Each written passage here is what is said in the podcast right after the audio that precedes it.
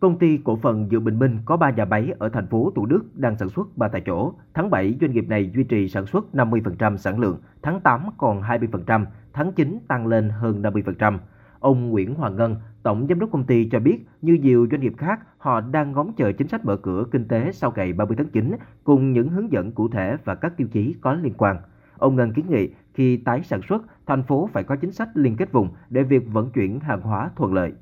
thành phố với lại chính phủ có một cái tính nhất quán để đừng có chúng tôi đi đến nửa đường thì bị ngăn lại. Chúng tôi đi đến dọc đường thì bị dừng lại và như vậy không thể nào hoạt động sản xuất sản xuất kinh doanh được. Cố gắng làm sao cập nhật những cái thông tin về nguồn nhân lực thật là rõ ràng. Nếu không chúng tôi không thể huy động được cái nguồn lực lao động để cho tái lập sản xuất kinh doanh.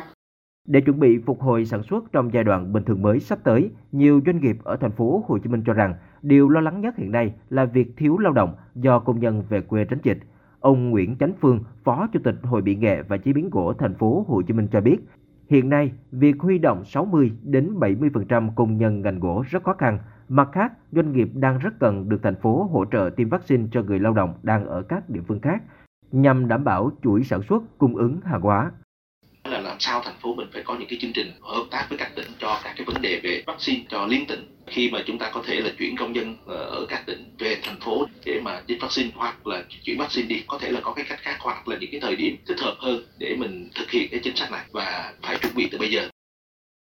Bên cạnh khó khăn về nguồn lao động, chi phí xét nghiệm cho người lao động từ 3 đến 7 ngày một lần đang là gánh nặng cho doanh nghiệp. Vì thế, thay vì xét nghiệm đại trà định kỳ như trước đây, theo các doanh nghiệp chỉ nên xét nghiệm khi xuất hiện trường hợp có dấu hiệu nghi ngờ hoặc xét nghiệm ngẫu nhiên một nhóm lao động, một ca, chuyên sản xuất. Sắp tới, thành phố cũng nên có gói hỗ trợ dành cho doanh nghiệp bị ảnh hưởng bởi dịch COVID-19, phủ rộng đến nhiều đối tượng khó khăn. Ông Nguyễn Đức Hưng, Chủ tịch Hội đồng Quản trị Công ty xuất nhập khẩu cà phê Napoli đề xuất. Các cái gói hỗ trợ của thành phố cho các doanh nghiệp thì chúng ta phải có cái kế hoạch phân bổ sao cho cái độ bao phủ á, từ các doanh nghiệp lớn nhỏ doanh nghiệp nhà nước doanh nghiệp tư nhân hộ tiểu thương vân vân đều có rất nhiều người ta cũng có được cái sự hỗ trợ như thế nào đó tới tận tay của những người rất là khó khăn một vấn đề cũng nhận được nhiều sự quan tâm là cách ứng xử như thế nào khi doanh nghiệp có F0 trong trạng thái bình thường mới. Ông Bùi Tá Hoàng Vũ, Giám đốc Sở Công Thương Thành phố Hồ Chí Minh cho biết, việc xử lý F0 trong doanh nghiệp có thể sẽ khác trước đây, vì nếu bóc tách F0 và cho dừng toàn bộ dây chuyền sản xuất hay nhà máy thì sẽ rất khó khăn cho doanh nghiệp. Cái này là cái mà các đồng chí lãnh đạo cũng đang rất là đau đấu và yêu cầu y tế và các ngành đang thảo luận. Và chúng tôi cũng cần đi đến cái hồi kết được cái là chúng ta nên chia nhỏ, tách nhỏ các cái chuyền sản xuất độc lập tương đối. Nếu bị cái nào thì chúng ta bóc tách cái chuyện đấy, chúng ta thực hiện. Cái quan điểm của thành phố như vậy.